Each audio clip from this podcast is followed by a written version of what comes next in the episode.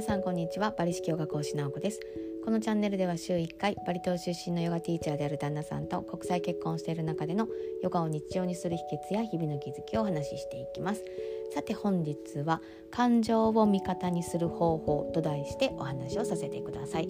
感情を味方にする方法の話をしてみたいんですけれども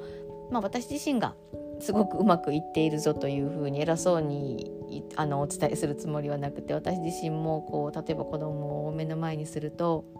感情の起伏がボーンとこういきなり山高くなるんですけれどもただ、えっと、ヨガ座学の中でうちで開催している RIT200 のヨガティーチャートレーニングの中のチャクラ講座の中でプトが語っていたことがあのすごく面白くてこう長年の私の人間観察ではないですけれども人間の自分なりのこう研究を考えてみた時にあこうやってヨガのチャクラの概念からもこう人間の性質をこう読み解けるんだなというふうに面白かったのでヨガに興味がない方でもこう人間行動心理学的な観点でもちょっと面白いかなと思ったのでヨガのこうチャクラエネルギーについての話とこう人間の生き方について話をしてみたいと思うんですけれども、えっと、ヨガで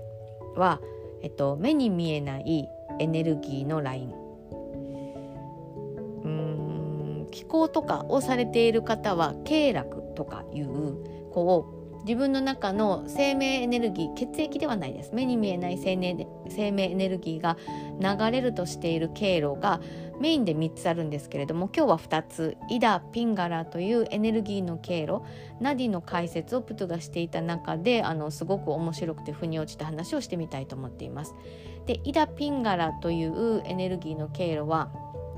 陰陽のこう陰陽五行とかちょっと中国また東洋医学など親しんでいる方にはすごく理解いただける概念かなと思うんですけれども陰陽男性性女性性太陽と月の側面という経路があります。でイダというのは陰女性性月のエネルギーを持つエネルギーの経路で感情を主に司るエネルギーの経路とヨガで捉えています。でピンガラというふうに先ほどお伝えしたのは今度はイダと真逆の性質を持っていましてピンガラというのは男性性陰陽でいうところの陽でまた太陽のエネルギーの経路を司っていてこちらはマインド思考を司るエネルギーの経路というふうに、えっと、ヨガの中のエネルギーチャクラ講座の中ではお伝えしています。でそれぞれこうバランスを崩した場合の状態をねプトが解説していたんですよね。このイダ感情を司るエネルギーのラインが、えっと、バランスしていない時というのは衝動的に行動に走る人が多い。感情のままにただとにかく動く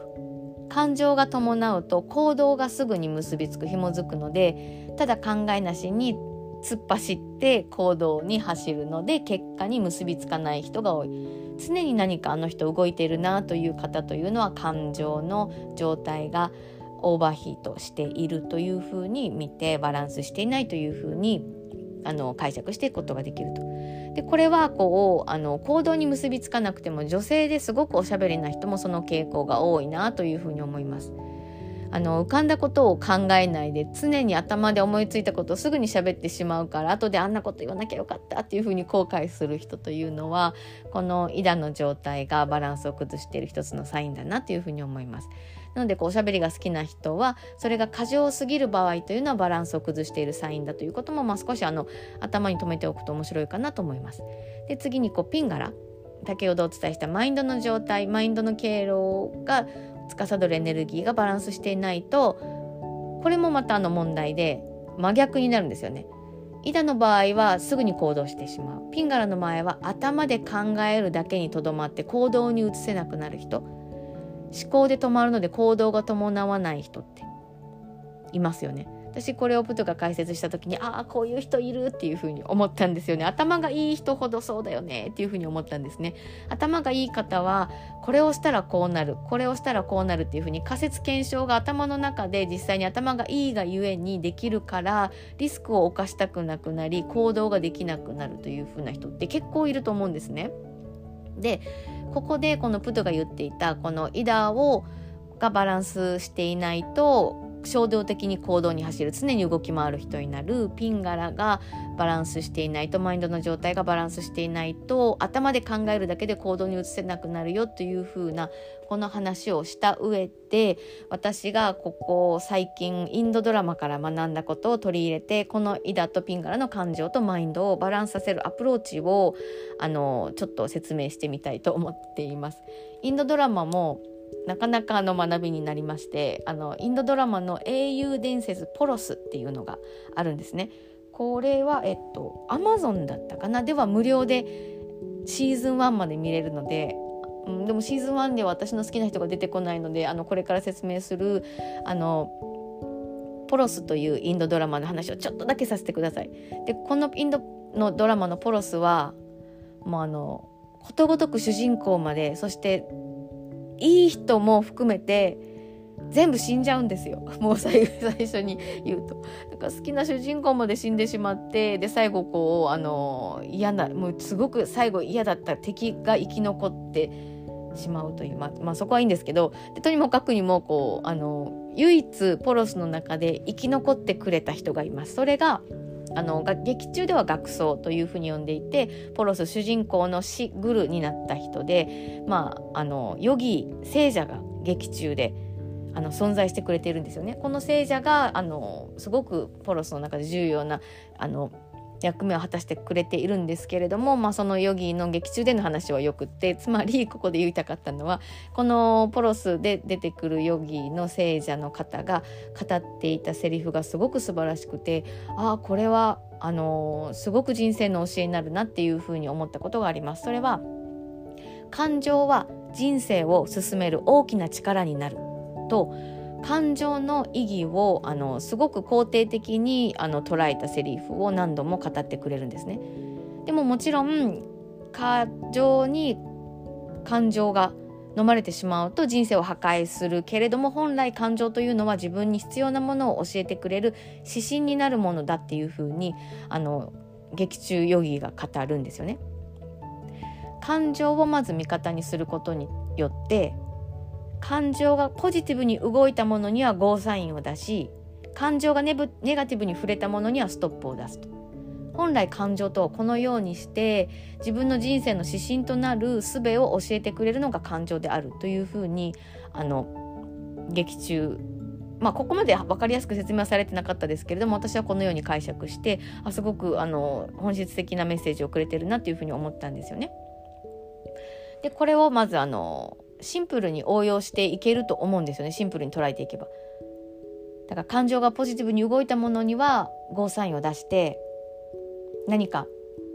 どこかに行ってみたいっていうふうに思った時に何かその行ってみたい国が例えばインドであれば すいません私最近インドにハマっているのでとにかくインドに行きたいと思う時に感情がポジティブに動いたのであればそこにゴーサインを出しインドって思い浮かべた時にすごくネガティブなやっぱり怖いっていうふうに感情が触れたのであればストップを出せばいいとか感情に振り回されるのではなく感情を上手に味方にして利用して使っていきながら自分の人生を進めていくなど。でこういったシンプルな応用というのもマインドが強い人にとってはネガティブに触れるポジティブに感情が動く反応するのもこの過去の経験から来ているものだったりするしその感情の精度も個人差があり絶対的ではないというふうに反論とかもっと精度なあの反論であの捉えることもできると思うんですけれどもただここでそういった反論は置いておいてただただシンプルにこの感情をクリアに濁りない状態でピュアにフラットにしておけば感情そのものって本来は濁ることはないものです。ただその受け手が濁っているかどうかによって感情が濁っているように見えるだけで起こってくる感情そのものは実はピュアでありただそれを感情を上手に使う利用することができるかどうか。そこにかかっていて感情は味方にすることができるというのはやはりこのポロスで言っていたインド聖者がのインドのヨガ聖者が言っていたことを本当だなっていうふうに思うんですね。でこう何が言いたいかというと私はあの普段あの自分の中でしていることがあってそれは感情が起こった時に何かこう好きでも嫌いでもイラッとしてもムカッとしてもほわっとしてもその感情が起こった感情が増幅させるべきものなのか消すべきものなのかを見分けるように努力しています。どういうことかというと花で例えば花で例えるならばよく花の例えであの人に話す時があるんですけどこの湧き起こった感情は水をかけるべきものなのか枯らすべきものなのかどちらなのかというふうにあの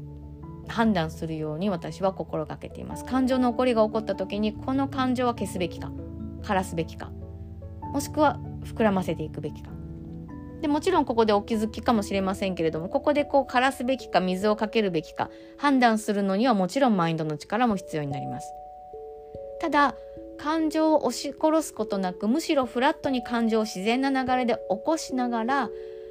起き上がったものはそれはそれとして受け入れた上でそこにこうジャッジする余地はない。ただ感情は感情のまま起伏で起こっているだけだから。ただその起こった後に自然に起こした後にマインドのお出ましでお出ましでって言ったらおかしいですけどこの湧き起こった感情は水をやるべきか枯らすべきかなどマインドで判断していくというふうにこの感情とマインドという両方の車輪を2つとも受け入れてそして利用していくことによって自分の人生をよりよく進めていくというのはやはりすごく賢い生き方なんじゃないかなというふうに思うんですね。もちろん私もこう偉そうに言いながら衝動的に起こった出来事とかこうとっさに起こった出来事とかあとなんか斜めから降って湧いてきたようなカウンター的なパンチ的なものには動揺する瞬間はまだまだありますしあとこうこと自分の家族とか子供に対してはこう直情的にね感情をあのぶつけちゃったりしてまだまだあの出来損ないなんですけれどもただ感情を殺さないことなかったことにしないこと取り繕わないこと感情をただありのままに溢れさせることそしてそれを味方にすることこれは感情をバランスさせるためにもそして思考だけでとどまって行動に移せない人にも救いになる方法だと思うんですね。やっぱりこの両輪があることで前に進む力が加速するように車とかもね自転車とかも一つかけてもバランスを崩します。だからこそお互いがお互いに支え合うことでより幸せに生きているんじゃない生きていけるんじゃないかなとやっぱり思います。感情が思考をサポートし思考が感情をサポートする。男女が助け合って生きていくようにもちろんあの女性女性同士でも男性男性同士でもそうですけれどもどちらも味方につけて自分が生きたいと真に望む生き方人生を過ごしていけばきっとこの人生の最後の日に目をつぶる瞬間にああいい人生だったなって少しはあの感じれるんじゃないかなっていうふうに思っています。じゃあ本日は感情を味方にする方法と題してお話をさせていただきました。今日のお話が何かの参考になれば幸いです。私たちが主催している美大会語スクールでは対面とオンラインで体と心をほぐすヨガ式レッスンをバリ式ヨガレッスンを提供しています。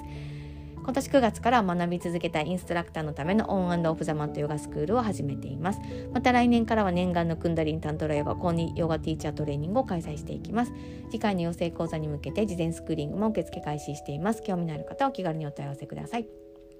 ヨガなる人生を通して明るい未来を一緒に迎えに行けたら嬉しいです。それでは今日も皆様にとって素敵な一日となりますように。パリ式ヨガ講師、ナオコでした。さようなら。